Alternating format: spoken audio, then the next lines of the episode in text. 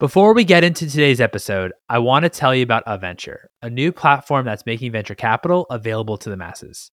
It doesn't matter if you are an accredited or non-accredited investor. Aventure provides a opportunity to diversify your investment portfolio by providing access to investing in venture capital funds. The Aventure app provides everything you need to make startup investments, including extensive research material, seamless transaction processes, and allocation measures. For fund managers, Aventure seeks to help you streamline your operations and launch your fund. Now, typically, venture capital and startup investments are illiquid, which is a major pain point in our industry. Aventure is fixing this by offering periodic withdrawals for its investors. I and many others in the industry are so excited about this launch. Their first fund launch is coming early next year. So if you want to be the first in the know, join their waitlist at aventure.vc. That's A V E N T U R E dot VC. Also, check the link in the show notes. Aventure is a California based fintech company and operates independently from investment advisors on its platform, who may be registered as investment advisors in the US or qualify for exempt reporting status.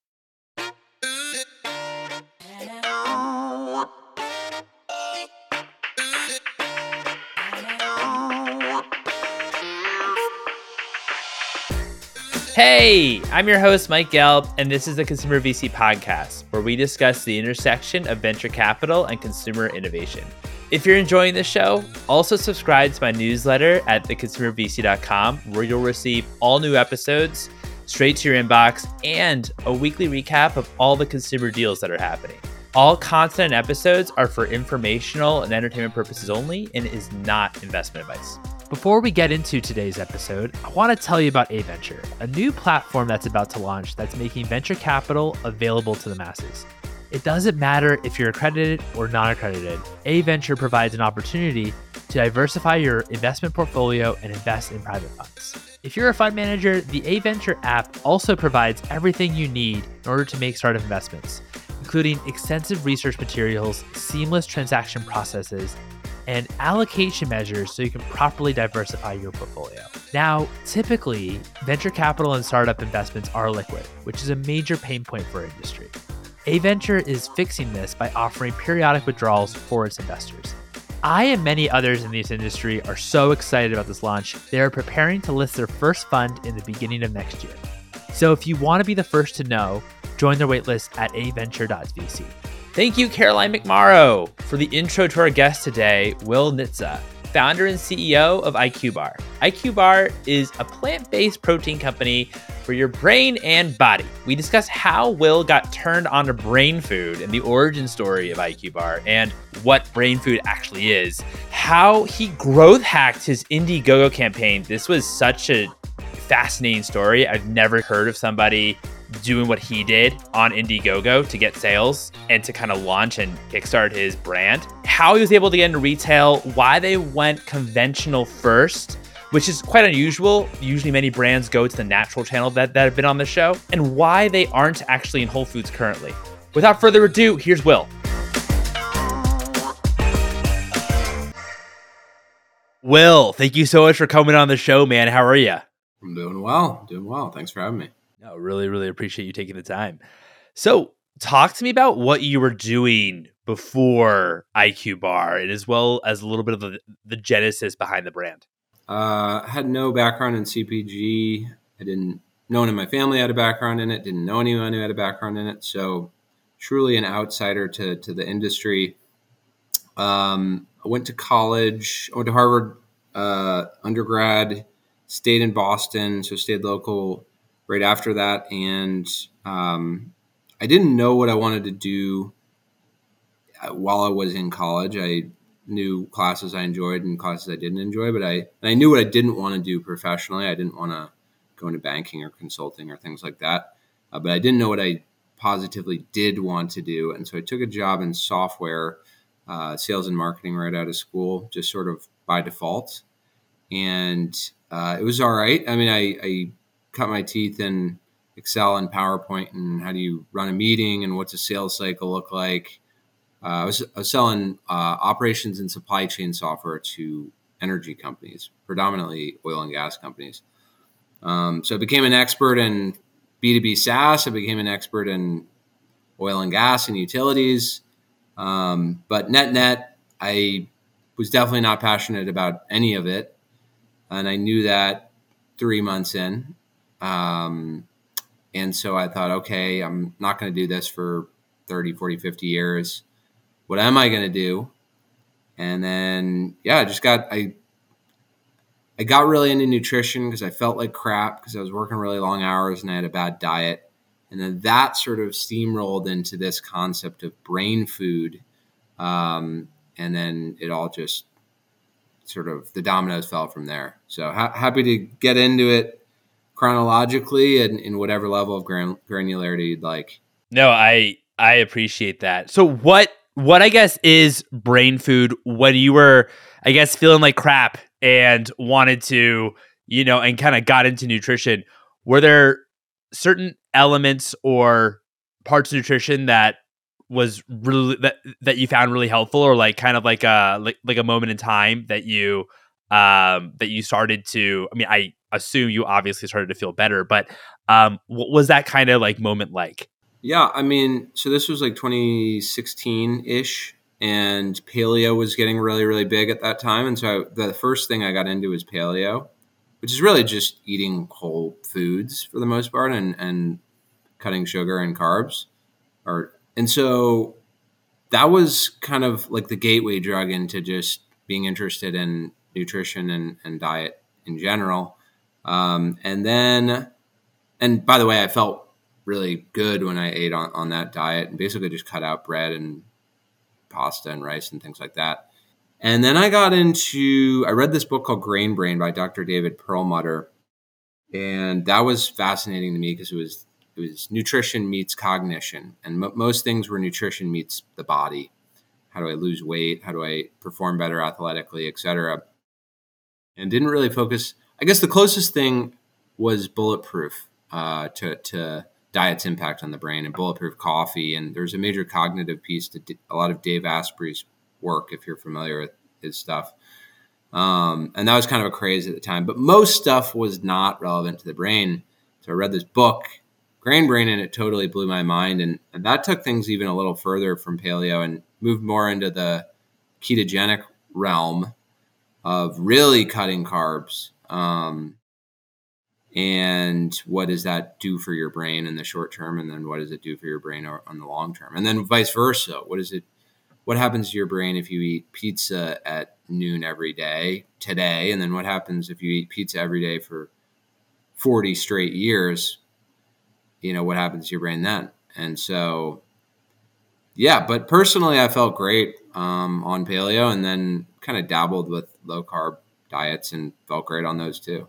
So for for products when you were kind of learning with this book you know grain brain and um and what what nutritional aspects are actually good for the brain? Um i think we talk a lot about you know what's good for the body but like how did you kind of break it down in terms of um in terms of what actually um, is good for the brain, and then eventually, how did this get to IQ Bar? Yeah, it's there's actually like two sides to that coin. So a lot of it, honestly, is what's not good for the brain, and then avoiding that. You know, a lot of it's an elimination perspective versus a additive perspective. So that is what, for instance, keto is. Keto is an elimination diet. You're eliminating carbs or net carbs. So just by eliminating things that are bad for your brain, your brain's going to work a lot better. Um, so carbs, which then spike your blood glucose, and then your brain goes haywire, and then you crash, and yada yada. So that's that's honestly like a huge piece of the equation. But then on the additive side, basically what I did was I just researched a ton of. Um, I literally had when I had this concept for brain food, I had an Excel spreadsheet. I was like, okay, what, what's the what compounds have the most research suggesting they're good for your brain. Could be growing new neurons, could be uh, protecting you from Alzheimer's, could be more nootropic, like it's like an actual upper. I'm stimulated today and I can do more work today. Whatever. What are all those things and lay them all out? And then what are the whole food ingredients that are highest in those? So for like, let's say vitamin E, that would be almonds or, um, you know, omega, uh, vegan omega 3s would be like chia seeds or you know, adaptogens would be lion's mane, et cetera, et cetera, et cetera. And so that was like the starting point. It was like, all right, these are all the things uh, that could you could create a product with and they're all rich in these specific compounds and then here's all the research that shows that these compounds are good why did you decide to start a food and beverage company i know you weren't really maybe excited about your current job um, back then but and then how did you think about as well um, why like what type of product you wanted to make like a uh, like why a bar um to why was that kind of the form? Yeah. Well i wanted to do my own thing. I had always wanted to do my own thing. I didn't know what that meant. Like i would dabble with projects in college um, and i always I, I did i don't like having a boss i've never liked having a teacher or boss or authority figure I've always wanted to do my own thing and, and been fairly self confident enough to think that I can do my own thing successfully. So that, that was one piece. And then the second piece is I wanted to own the thing I did like tip to tail. I wanted to be able to create the product myself in addition to incorporating the company and hiring the people and raising the money. Like I, I didn't want to be a non-technical founder and have an app. That was never interesting to me. So I'm not a programmer. I'm not an engineer. You know, basically I was either going to create a services business or a tangible goods business and I just love products. I, I, I geek out and go into a store and just looking at packaging and products, and um, so I've always loved products. So I don't know. It's a confluence of variables that have led me into tangible, you know, into CPG, um, and then like the the food thing. Again, all of my predilections on that side sort of synced up with this moment in time where I got really into diet and nutrition. I was never like a foodie growing up and anything like that. It just happened that I got into nutrition at that time and I had this job I didn't really love and you know those things kind of married up in that moment in time and and why a bar I mean honestly it was like it was like all right I want to create this let's see say ready to eat or ready to drink brain functional thing how many things can that actually be and what are attractive markets. You know, there aren't that many things where if you mash a bunch of stuff together, it's a product. Like a bar is one of them. Um, but you can't make like chips that are brain chips. I mean, I guess you could, but it's, just less, the form factor is less conducive to that, right? Um, and you want a big market. You know, yeah, I, I, I've always wanted to play in a big competitive market versus try and be a totally not like try and invent a category. I don't want to invent a category. I think that's cool for people to do, and that's you see those grand slam hits when it works. But I think it's a higher percentage game you're playing if you go into a big competitive category and try and outcompete uh, the incumbents. No, totally, totally, and that that makes sense in terms of why you actually chose, you know, bar as the form factor and you wanted it to be you didn't want it to be like for example like a supplement for example. You wanted it to be within food or drink. So, um and of course, you know, taste delicious. Um what was what was kind of the process when it comes to, you know, formulating and as well, well building out your eventually building out your whole supply chain? Yeah, that was super iterative and honestly, we're it's a never-ending journey. Um the beginning of it was just in my apartment. Similar story. You listen to like interviews of Peter Rahal from RX Bar Laura, I think her name is Merriken from Larabar, and everyone seems to start with a kit- KitchenAid in their kitchen, which is kind of cliche, but that's that's how I started too. And basically, one of the cool things about food and bev is the recipes on the product. So, you know, I literally went to a Whole Foods, bought like 30 bars, looked at the back, Excelified everything, like cataloged it, co- collated it. I'm like, okay, it seems like most people use this as like a binder, and most people use this as a protein source. Blah blah blah.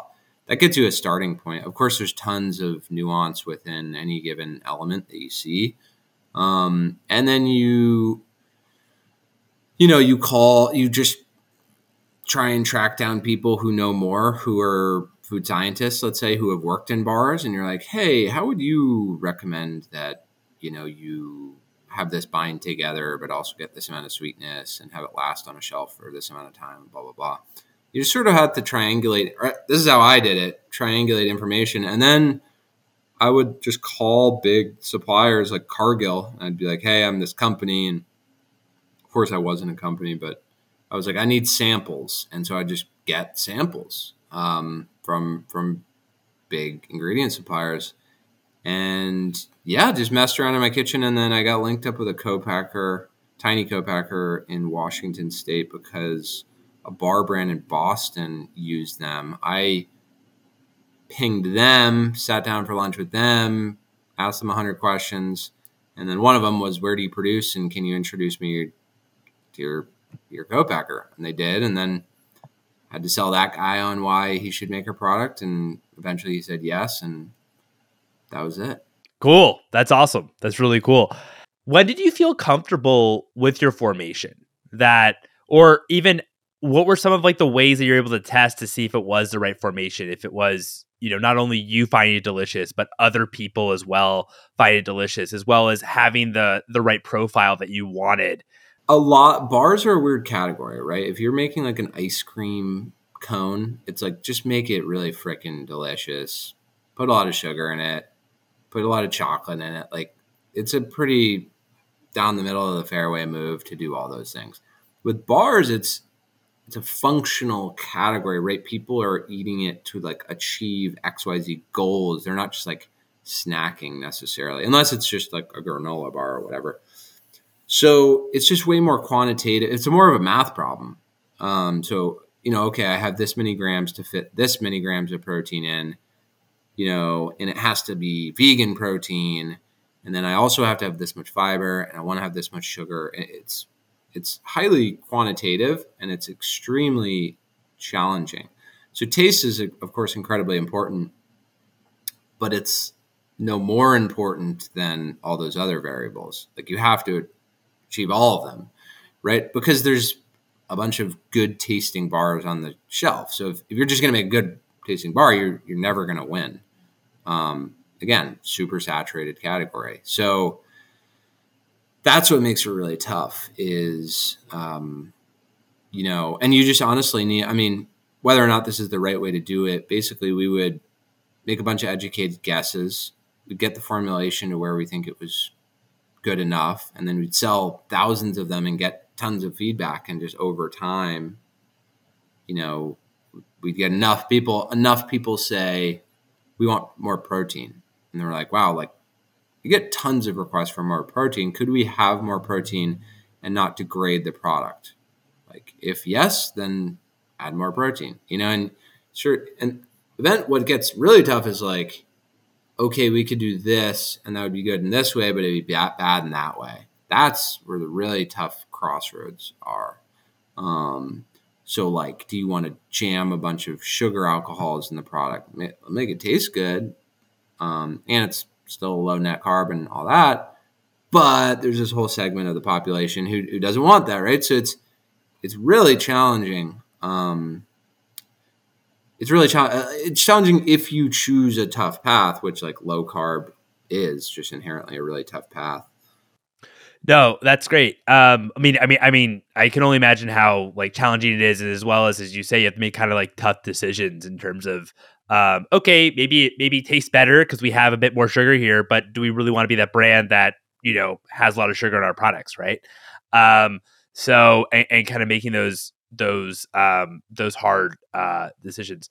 The the other the other thing that drives it honestly is is dietary trends. Like keto was an epic trend. I mean, that was like a seven year run that most people thought was going to be like a two year run or maybe three year run, and it was a seven year run. So, I mean, if you look at some of like the biggest brands, like fastest growing food and bev brands, like at least half of them were, were built on the back of keto. Um, so it was just an epic trend. So, and we were like right in the middle of it. So that was just another, you ask like, why do you make the formulation choices you do? Like a part of it's like, what is just ripping right now? And is of course it has to align with your brand. Like it was a beautiful marriage of something being popular, and then well, turns out we were already wanting to be low carb. Low carb is good for your brain. Like it was, it was awesome. Um, but you know, then again, it's like I say, like ride the wave, but don't be married to the wave. Like when keto comes, ride that wave, but the waves all dissipate at some point. So when it does, you need to be able to move to whatever the next thing is fairly seamlessly. Well, that's that's a really great and, and, and, I'm really glad you brought that up in terms of r- how you were able to kind of ride the keto wave and uh, other brands where I know that you kind of came in at the middle, as you said, not at the very beginning of uh, uh, uh of keto when it when it was starting out. But what have you done to make sure that you're not maybe married to to the keto wave, right? And be like lasting longer than you know a trend there. Like when you say like you know make sure you're not married to the wave, what exactly do you mean by that? I mean a few things. You know, don't put keto all over everything in a way that can't be pulled back. Like put it there, but be able to pull it back. I guess I'm always uh, not necessarily a fan of having it in your trademark, for instance. Um, so, you know, be uh, there are some brands that have done this really well, like Quest, right? Quest wasn't just the keto bar; they were a low carb, low sugar bar that made that made flavors that were like cookie dough or birthday cake or like delectable stuff that was guilt free. That's fairly um, trend proof or trend crash proof. Um, and so they could benefit from keto, but keto came and went and they're fine. Like they were never all about that. So there are certain things that just will never get old. Like low sugar will never die and it'll only get more important. Um, I think it'll wax and wane a little bit, but that's not going anywhere because that's that's straight up physiology, and literally everyone agrees it's it's the right move. So you can marry yourself to truly evergreen trends. Um, I mean, low calorie is another. Like there will always be people who want lower calorie. It's that's not going away. So, um, but there's different repackaging of these things. So for us, it's like you know, have the keto badge, call out sugar and net carbs and but it's one piece of the puzzle. We want to be able to hook you in four or five different ways. So, you know, someone who just wants a plant protein bar, great. We want to be able to like service that person well. Cool. Someone who just wants like a chocolate bar, they don't even care about the diet. We still want to be able to service that person. Someone who's a hardcore keto dieter, we want to service that person and it's like all these legs to the stool and then you knock one out keto like you're, you're still fine. You still have all the other legs of the stool. Not to mention diets don't really like die truly. They morph. So it was like keto is just a revised atkins and there'll always be some new thing um, that is an approximation of the prior thing. So just be smart about how do you like adapt to that same crowd that's kind of doing a similar thing. They're just doing it in a different way. Yeah, that's fair. And so kind of, you know, pay attention to your copy um, where you want to kind of ride the trend. So maybe you do have keto in there in, in this particular example, but at the same time, as you say, like maybe don't put in the trademark, don't put it, you know, kind of everywhere a- across your product, because uh, then you'll only kind of be known as, you know, the keto product per se, um, which you know is not is not great. But also i think what uh, what i also like about your point was also think about maybe the underlying maybe macro trend or not even trend but just you know what most people believe like low sugar is is a good thing right? And so like that probably will not get old. Hopefully that that will not get old. And so also kind of think about that when you think about you know kind of like the copy. Um going back to you so you've been formulating you you were able to kind of uh, build um, this this iq bar. What was kind of the next step? How did you think about um, you know funding this operation? How did you did you think about you know the DTC channel first? Were you also thinking retail? What was kind of going through your head once you actually had a product? Yeah i mean we definitely were thinking DTC first. We did a kickstarter and then we rolled that into um, a website and then we rolled that into an Amazon presence. And then Amazon just like took off. It was kind of crazy. Um, again, this was when keto was was crazy. There weren't that many keto bars on Amazon, And so we just were doing 20K a month and 30, then 40, then 60, then, you know, then 100. And we're like, whoa, this is crazy. Um, and so that just quickly became uh, an epic channel for us. And then, but very early on, we, we, we did believe omni-channel was the answer. Um, it just so happened that you can stand up a business online quicker. Um, but we, we, we still believed it was omni-channel was the answer and brick and mortar was going to play a role. So our first customer is CVS, which is kind of funny because no one's no one's first customer is CVS. Um, but you know, we got an opportunity there, and we did a little pilot with like ten stores, and we did well in them, and and then they came to us and they're like, "Hey, we want to put you in three thousand doors," and we were like, we were like, this is we knew it was risky, but like, screw it, let's do it. And then we went from producing, you know, 20, 30,000 bars a, a run to like 300,000 bars. We had to find a new co-packer in like two months. It was crazy. Um, and it was like a, I think it was like a seven hundred thousand dollar PO. You know, we were like, we had just sold our first bar less than six months prior. Wow. So that's nuts. Yeah. Yeah, it's nuts. Um and then we had that didn't end up being the greatest partnership, but it's like it helped us get to the next stage. So you, so you ask about like fundraising. There's this sort of what I call like the chicken or egg problem of CPG, which is you you need it's, a, it's such a revenue driven fundraising and valuation architecture and so just having a PowerPoint deck and an idea and some samples isn't going to garner a value that you want. So, but you need money to produce product, to generate sales, to then take those sales back to those people and justify evaluation. So, how, you, how do you solve that problem? And um, Kickstarter was a way to solve it. That was how we solved it. And um, so you get pre sales.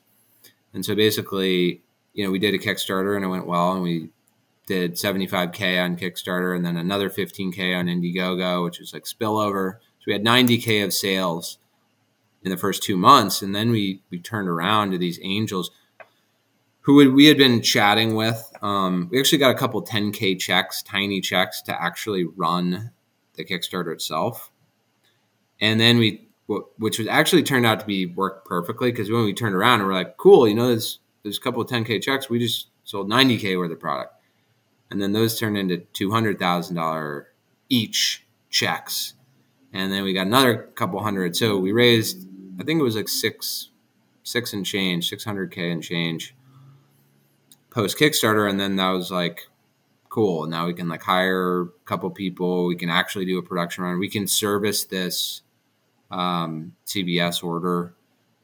Um, so that was what kicked it off, and then again, kind of crazy. Kroger was our second customer. Kroger's usually years down the road, but we we met the buyer at a event. It was like a VMG slash Kroger event they hold annually, and she just loved the concept. And so we went into a thousand Krogers like less than a year after we sold our first bar, and all the all the while like we were growing online too. But um, but that was kind of crazy too, and um, we've just gotten smarter and smarter about like don't just go after every door, but we're still fairly aggressive after going going after doors. Um, so we're we're about now today we're approaching 50-50 uh, brick and mortar e-com. So we're still the majority of the company is still e-commerce, and we're we're in about eight thousand doors. So, um, yeah, that's where we're at. No, that's that's awesome. That's really cool. What what do you think since you know this is back this is obviously pre-sales. What do you think was for successful about i mean obviously you had a very successful uh, kickstarter campaign. Why why do you believe that it was so successful kind of off the bat? I mean we did some crazy shit to make it successful. We, we, were not gonna like leave it to chance. Um and when i say we it was me and then there's this other guy who helped out with it. But I did some crazy stuff, like not a gray area stuff. Like we I so I told you I went to Harvard undergrad. So at Harvard, there's this library where you can get these books called Red Books, and in the book is like let's say class of 1980. You can flip it open, and it's every person's name who was that class, and their address and their email address for every class ever. Uh, so I so I just took pictures of literally every page of every single class and then used a image to text conversion software pulled out all the email addresses um, and just made this epic list. And then i knew a guy who went to um, harvard business school i got his login. And so everyone at harvard business school ever has the same template has the same template for like it's like first dot last at HBS year, whatever. It's all the same though. It's never changed.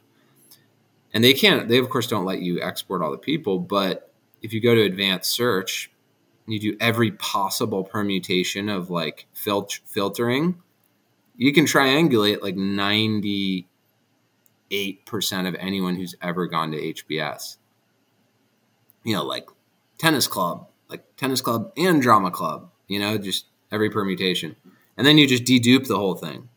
Um, so yeah, I, had, I just had like a hundred thousand emails, and I was I did the same thing for my wife went to BU. I did the same thing for so I generated this massive list, and then I created a Mailchimp, and um, and I knew I was going to just trash the domain score if I used our actual you know, because we are going to get marked as spam by a lot of people. So I couldn't use eatiqbar.com. So I used my undergraduate, Harvard undergraduate email address. So I was like, oh, I'll just the Harvard domain score. Who cares, right?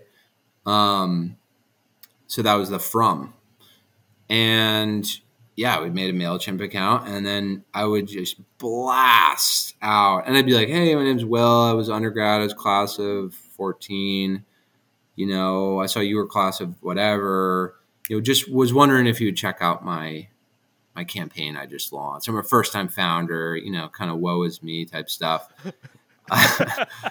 and uh and I literally sent that out to like tens of thousands of people, like daily. Um, this was after we launched the campaign. Of course, the very quickly, you know, a lot of people marked it as spam and and Mailchimp shut our account down. But we were getting a ton of sales from it too. Um because a ton of people were like, "Oh, this is cool. Sure, happy to support." You know, it's like 20 bucks or whatever. What do they care? But then you get all these people who are like, "How the hell did you get my email address?" like marking as spam or whatever. Then you just get weird people who go on some like diatribe and it's like, "Jesus, like are doing this for every spam you get? But um, but yeah, they shut our account down, and then we were like feigned ignorance, and we're like, oh, what? Like we didn't know, we didn't know we can, couldn't do that. Like, and so anyway, they reinstate it, and we just immediately go back to just blasting, blasting, blasting. um, and then they shut it down a second time, but by that point, we had gotten it all out. Like we had we had hit everyone. So yeah, we absolutely crushed it on that tactic, and uh, and it was all free. Like that was all free free sale. There's zero dollars spent. You know, my time, but um, so that was a big reason we did well. And then friends and family, and then it's a momentum game. So like, you do really well early. We also did this thing where you could I could you could pre-commit a share so I could say, "Hey, Mike, can can you just donate a share?" Meaning, here's a message. You use this software, and then it schedules it, and then it'll post on your timeline on LinkedIn or Twitter or whatever, Facebook, as if you posted it.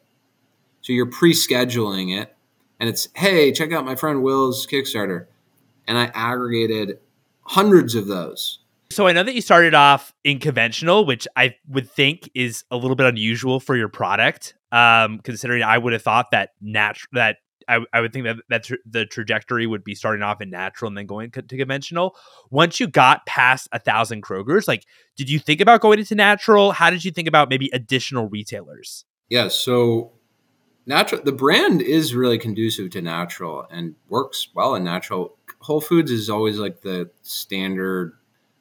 Everyone thinks like, oh, are you in Whole Foods? And um, we couldn't get into Whole Foods because we didn't we used allulose, which is a banned ingredient, which is kind of crazy. I think they conflated this idea of allulose being a genetically modified, a GMO ingredient, even though there was non-GMO allulose available. Blah blah blah. It's it's kind of technical, but point being, we couldn't go into Whole Foods. So we're like, okay, that's where real scale is on the natural side. And there's natural grocers and a couple couple others, but we were always interested in scale, and so you know, ticky tacky, 10 doors here, 20 doors there.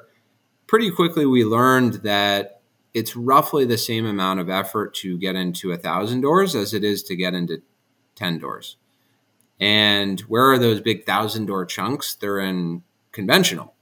Um, I mean, we learned that really early on with Kroger, and it was great. And and we succeeded in Kroger too. So that was a big proof point like we could have not succeeded in Kroger. And then we're like, oh shoot, you know, conventional is not going to work, but it did. And it worked even without us really having like national name brand recognition. So we're like, okay, we actually we think what we're doing here is unique enough and the product's good enough where we can go into conventional and also not have a ton of recognition and just succeed. And so yeah, we just started looking.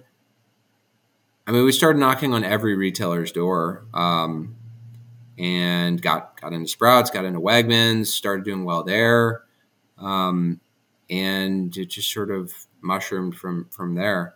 I, I think it did help that again, there are a couple things that help. Keto and low carb and low sugar really being explosive. There's no doubt that that helped. Um, our online business growing in tandem, there's no doubt that that helped too. Um, there's definitely a flywheel effect there. Um, but it, it, was really interesting. Like we did a, a Costco roadshow in LA not too long ago, and we're like a decent sized brand now. And LA is trendy and people are healthy and all that. We talked to like 10,000 people probably over the course of eight days. How many had heard of us? Like four, you know, five. So it's like to you know to get actual name brand recognition at scale, it's like you have to be hundreds of millions of dollars and to truly have of those 10,000 like 200 know you, you have to be giant. And so you're what I realize is like you're never going to get that name brand recognition. So you're just going to any way you slice it, you're going to have to be able to, to succeed in a retailer in a context where most people coming up to you don't know who you are. No, totally, totally. I mean, what were what were I guess some of your learnings from that Costco experience of like just with with like ten thousand customers? It was really interesting. It was you know a lot of people say like do a you know do you do focus groups and how do you make you know we've never done a focus group ever. I would say the best possible focus group is something like a Costco roadshow. Like go literally stand in a store and talk to 10,000 people. You'll you'll learn pretty quickly what's confusing about your packaging, what's confusing about your product, what resonates about your product, what do people want? How has like like take the keto thing. Um very few keto dieters came up to us, whereas I think that would be different, you know, call it a year prior.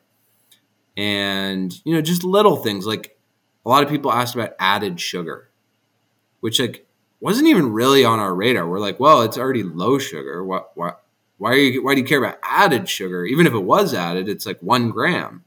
But for whatever reason, like tons of people were like, oh, and is that one gram added? We're like, what? You know, um, like no, I, but it happened enough where we're like, wow, that's a thing people care about even in a low sugar context. No, that's that's really interesting. And so it just kind of when you it really helped when it came to like the copy and and and, and like the act and and just the overall branding for IQ Bar. Did it affect at all what you thought about flavors or um or how you thought about the actual composition of the product uh itself? Yeah. Um, but uh, honestly, that that kind of stuff, the data is pretty good. Like for better or worse, you know, for better or worse, like the same things year in and year out win in bars. Like it's always chocolate, it's always peanut butter. And I think we tried to get cute with that early on um, with unique flavors. And just what we learned was like people, I think a couple, the Whole Foods crowd likes that. There's always going to be a demo that likes that.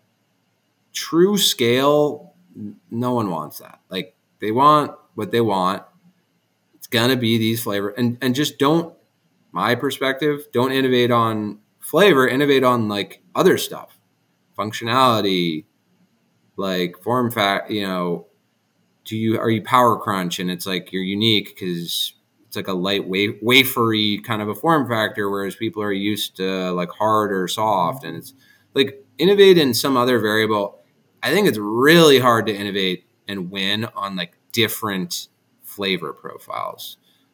Yeah, it was it was eye opening on in all regards. What's overall like the goal with IQ Bar and and where you're headed? Is it um like is it eventually to like for the right price maybe sell uh sell the business or like how how kind of big do you want to grow um do you feel i think maybe i'm uh this is not a romantic answer, right? The romantic answer is I never want to sell, and you know this is my baby, and I want to whatever accomplish X Y Z mission, which is all good and true, but I, I think you have to emotionally divorce yourself from the product company, et cetera, and think about it rationally.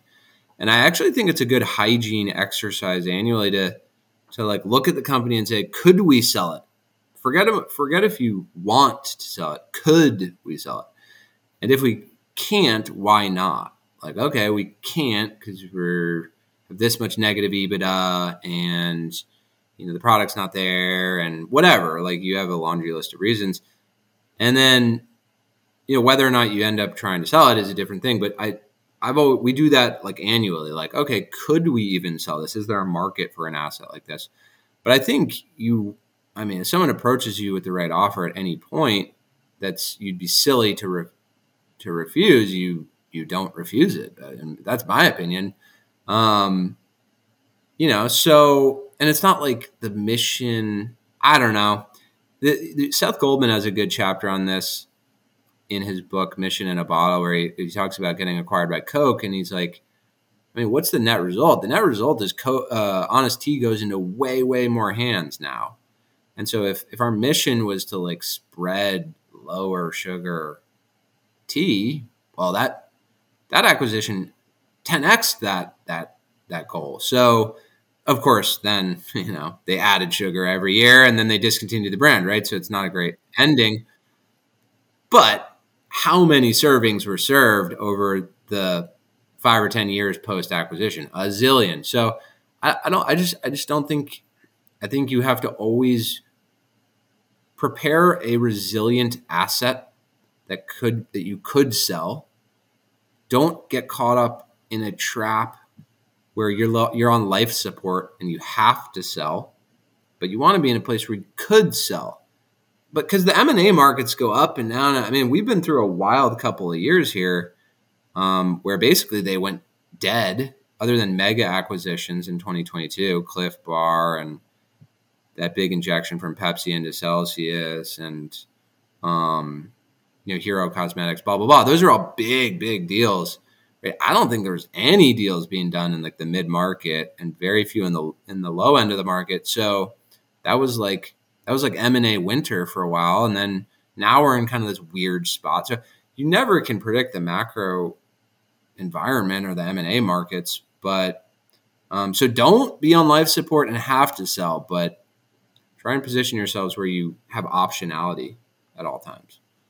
Yeah, and I mean, I think that's a great point in terms of you kind of have to think about the company first and what your original mission was. And if your original mission was to kind of get the product into most number of consumers, and like an acquisition can be really fruitful, right? Um, uh, you know, and so provided that you know maybe it all goes well with which i guess you never really know if it all goes well like like as we kind of saw with with um with honest tea like they obviously had the product for a long time but then it, but but then eventually discontinued it um but uh but still they sold you know a zillion but what's the and then what's the counter scenario right because we assume oh they didn't sell yeah they would have gone and they might have gone out of business right so now they're right, selling exactly. zero servings right so, and it's the same thing with any startup. It's like you don't know what the counterfactual to that acquisition path is, and many times it's wouldn't have been good.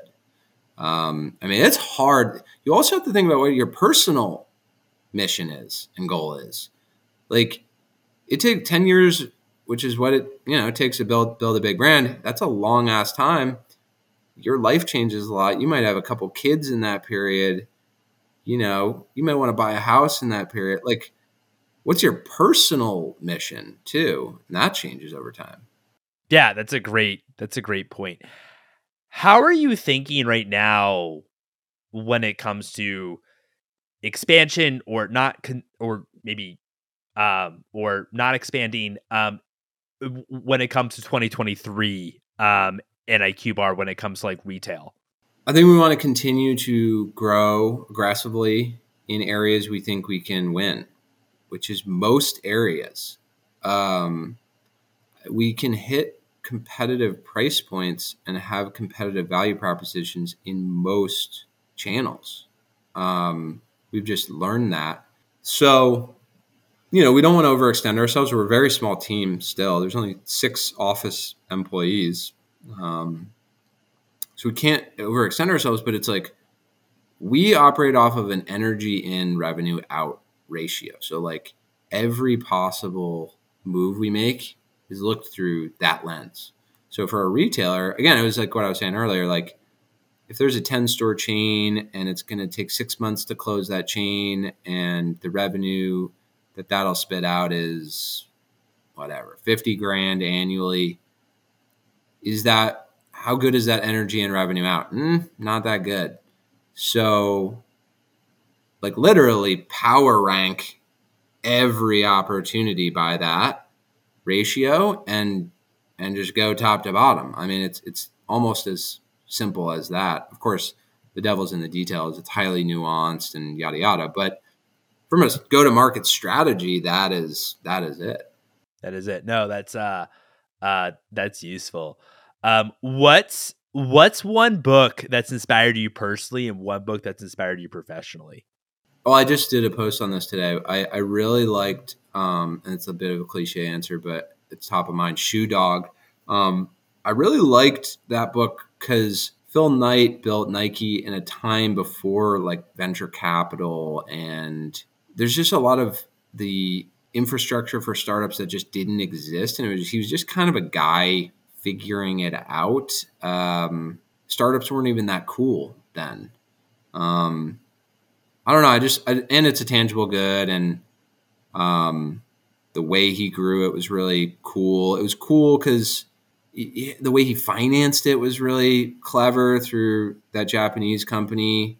Um, the whole thing was just incredibly well done, and it's an interesting time, a different time. I think a lot of other startup material now is like we built this team and then we raised this much from Sequoia and then yada yada yada. And it was just a more old school, fundamentals driven, like I'm selling shoes out of the back of my car type story, which I've always just loved. So that one, I guess professionally. Um, personally, this is also kind of cliche, but um, and a very short read, Influence by Robert Cialdini. I I just continue to love, which it's super simple. It's basically why does anyone do anything, and how can anyone make anyone else do anything? What are the the things that drive our decisions don't actually change over time. They manifest in different ways, but fundamentally don't change. So reciprocity will always be a big reason we do stuff. Social proof will always be a reason we do stuff. Appealing to a you know, a sense of authority. You know, people want to buy medical products from someone who plays a doctor on TV. Like we can't help but assign authority to that. Per- there are all these things that are like totally evergreen concepts um, that I guess that's kind of professionally too. But but I use that. You know, I, I think about that stuff a lot a lot personally. No, I that's that's great. Both those Shoe Dog is always like the number one book rec on the show. Um Influence has only only been brought up a couple times though. So um appreciate that. Well, my all-time favorite book is How to Get Rich by Felix Dennis. You ever read that? No, I haven't read that actually. Oh man, it's it's a classic. It's a tongue-in-cheek title. Um, the guy, it's a guy who started Maxim magazine. This hilarious British guy. Same deal, by the way. Old school. We're talking magazines. Like this Yeah. guy was printing magazines and slinging magazines, physical magazines.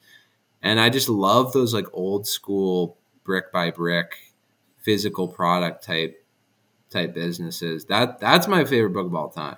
No, okay, that's that that's great. Um I, excited to add that to to, to our uh to the book list. That's that's awesome. I've I've heard great things about how to get rich. I just I just need to I, I just obviously need to read it. Um what's what's been I know that you've raised some money. I think one one like institutional round if if if that's right. Um but what's what's kind of your approach or philosophy when it comes to like raising capital from and uh equity capital per se? I'm heavily colored by my personal experience here, but I'll I'll that's my caveat, and I'll, now I'll tell you my personal experience, which I believe is a good way to do it because it, it has worked out thus far.